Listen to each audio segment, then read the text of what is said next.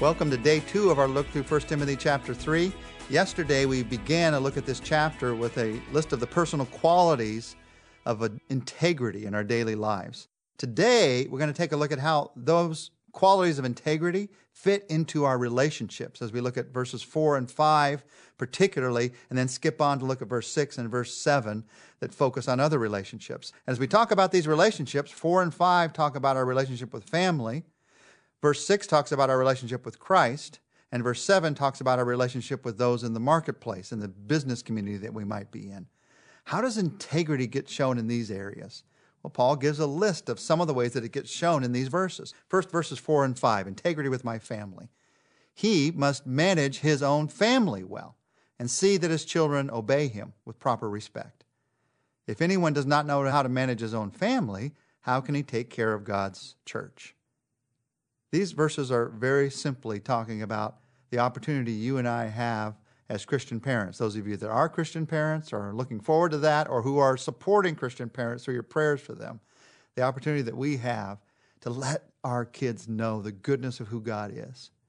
And these verses reflect what's said in other places in the Bible about the two main things that as parents, we can help children to do. As parents, there are things I need to do for my kids. I need to obviously love them, I need to nurture them, I need to discipline them.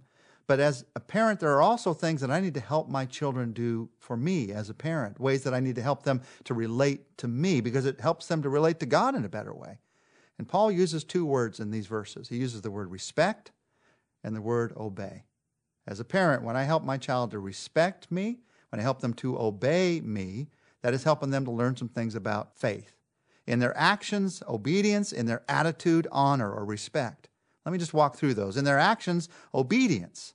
That's all through the Bible. Ephesians 6 1 says, Children, obey your parents as the Lord wants, because that's the right thing to do. Or this verse, a well behaved family with children who obey quickly and quietly. Living Bible translates this verse. That, that simply says that any parenting technique or book or system that leaves out obedience is outside the clear teaching of God's will. There's something about a child obeying a parent that teaches that child, that little boy, that little girl, about the goodness of God and the greatness of God and the fact that we can trust God. Now, I know we can go down roads with this. Well, what about this? What if the parent asks the, the child to do something that's harmful to themselves or harmful to somebody else? Obviously, God's command is higher than any evil thing a parent might ask a child to do. But those are just a few extreme examples. 99% of the time, that's not the concern. Don't ever fall into the trap of deciding based on uh, less than 1% of the time what we should do in a situation.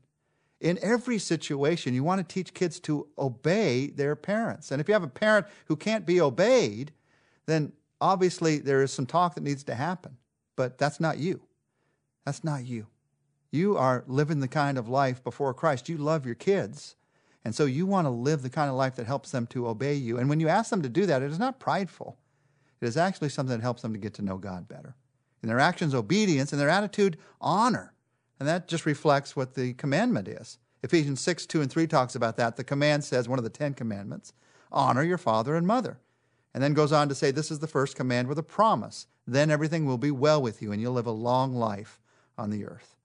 Honor and obedience, respect and obedience is what kids do that make families work. Now, for some of you listening as, as parents or who are trying to help and encourage parents, this is where, honestly, Bible land meets fantasy land. You're thinking, well, yeah, if only my kids would do that, yeah, my family would be perfect. If only they would obey me, but they don't. If only they would respect me, but you should hear the things that they say. And I'm working at it, I'm trying, but they just won't do it. And you think it's just not realistic in today's world to talk about this. With all that they see on TV, all the input they get from their friends, it's just not happening with my middle school child, not happening with my high school child, or even my grade school child. I'm struggling with this.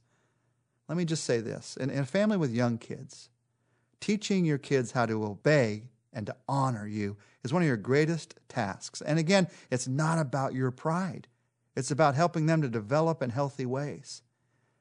And let me just say this what do you do in a family where this isn't happening, where the honor isn't there, and they, they don't want to do anything that you say? Well, I'd say this to you keep fighting.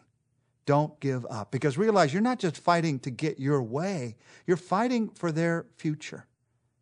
In fact, as we walk through this, I just want to stop just for a brief prayer and just say, Lord Jesus, parents who are struggling right now with their kids, not honoring, not obeying, or wondering what to do next, God, would you help them to keep fighting, to not give up? Help them to see what to do next. And even though our kids are not perfect and families don't always work out perfectly, I pray that as they choose to not give up, they would sense your strength. And they would know that even though things are a struggle right now, you are at work in the midst of that struggle. Help us to know that, Jesus, we pray in your name. Amen. And that's not the finish of our study. I know I usually finished with a prayer, but I just wanted to stop right there and pray for you parents. And let me just remind us before we go on to the next relationship that even as adults, there is something about honoring parents that makes a difference in us. Obviously, there comes a time when you stop obeying, you become an adult, and you go into your own home. And there is obvious to me uh, a time when you can't always honor the actions of a parent, something that they did that was wrong or even evil. But you can always honor the fact that they were your parents or are your parents. And if you live in bitterness and anger towards your parent, that's going to make you a bitter and angry person. And it's going to make your kids bitter and angry persons. So, how can you honor at least the fact that they were your parent? Asking God to help you to forgive the other. How can you honor that? There's something crucial about that in living the life of integrity. You live a life of integrity in your relationships, you do it with your family. As Paul talks about leadership in the church, he also talks about a second relationship, our relationship with Christ.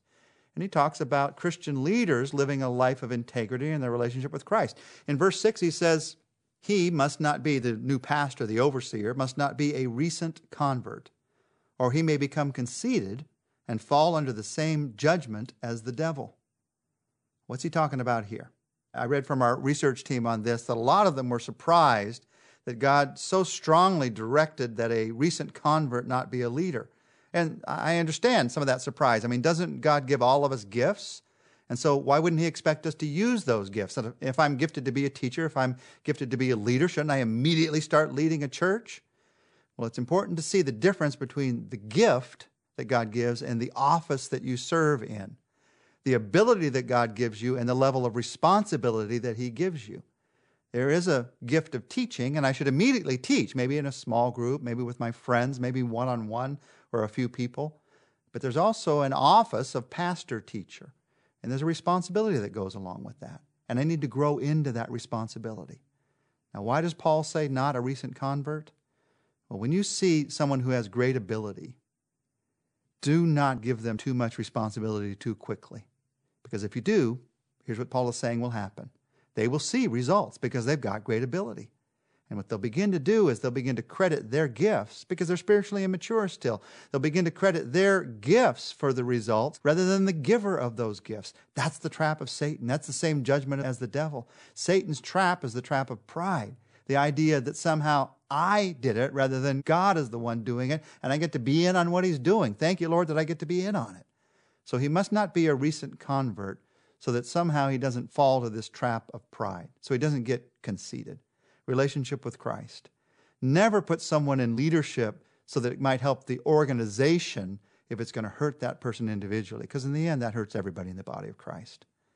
Paul, in talking about integrity here, talks about our relationship with family and then our relationship with Christ. And then finally, he talks about our relationship with those in the marketplace, with what he calls outsiders. Verse 7 He must also have a good reputation with outsiders, so that he will not fall into disgrace and into the devil's trap. There it is again, this judgment, this trap of the devil. He talks about a bad reputation here. He says, I want them to have a good reputation, not a bad reputation, because if someone is serving in the church as a leader, or if you're saying you're a believer in Christ, in this sense, every one of us is a leader. Whether you're a pastor or not, the minute somebody knows you're a Christian, you are a faith leader in their life. So, in this sense, every one of us is a leader who is a follower of Christ. And if, especially if you're raised to a high level of responsibility, if you have a bad reputation with those who are outside the church, because of your visibility as an overseer, it's going to be made known to all this bad reputation. Ah, yeah, I know he's the pastor of such and such a church. Did you know what he did to me? Now, if you weren't the pastor of that church, they'd still know what you did to them. You'd still need to make it right but they wouldn't be telling everybody about it. But because you're the pastor, you're well known, you put yourself out there, they're going to be talking about it to everybody. And so Paul says you will be disgraced before all. And in doing that, you fall into Satan's trap. And you know what Satan's trap here is? Satan's trap is Satan's trap is thinking that you can live in two different worlds. Satan's trap is thinking that you can make up for the bad that you do to people in your business by the good that you do for people in church. Integrity isn't I balance the bad and the good with church and with business. Eh, that's the mafia kind of integrity where I'm really good to my family. I'm real loyal to the people in the mafia, but I'm murdering people and I'm making money through prostitution at the same time. That's no kind of integrity at all. Integrity, the word has the idea of integrating. My whole life is integrated. Every part of my life business life, family life, sex life, relationship life, school life, every part of my life is offered to God together. So he says you have to have a good reputation inside and outside the church. And this good reputation has to do with character, the character of your life. There may be, because of your teaching for Christ, those who disagree with you. This isn't saying nobody's ever going to disagree with you. Paul had a lot of people disagree with him because he taught the truth. So it's not saying people are always going to say nice things about you, but about your character. Does anybody have something they can point to where they can say, yeah, they're telling people to live this way, but this is my experience? It's the exact opposite of what they're saying. Paul here is not talking about being perfect. He's talking about being consistent with what you're teaching and about clearing it up when you've failed somebody in what you're teaching. That's a life of integrity. As we take a minute to talk to the Lord today, let's talk to Him about these relationships of our lives. Jesus, whether it's in my family, in my relationship with you, in my relationship with those who are outside the body of Christ, the church, help me to live with integrity. And Lord, help me to not get so caught up in wanting to get ahead, be the leader, be recognized, get some applause, that I put myself in places that hurt my faith. Lord, put me in the right place at the right time, leading for you, doing good for you, letting people see you in my life. Lord, I thank you for the purity with which you live, Jesus.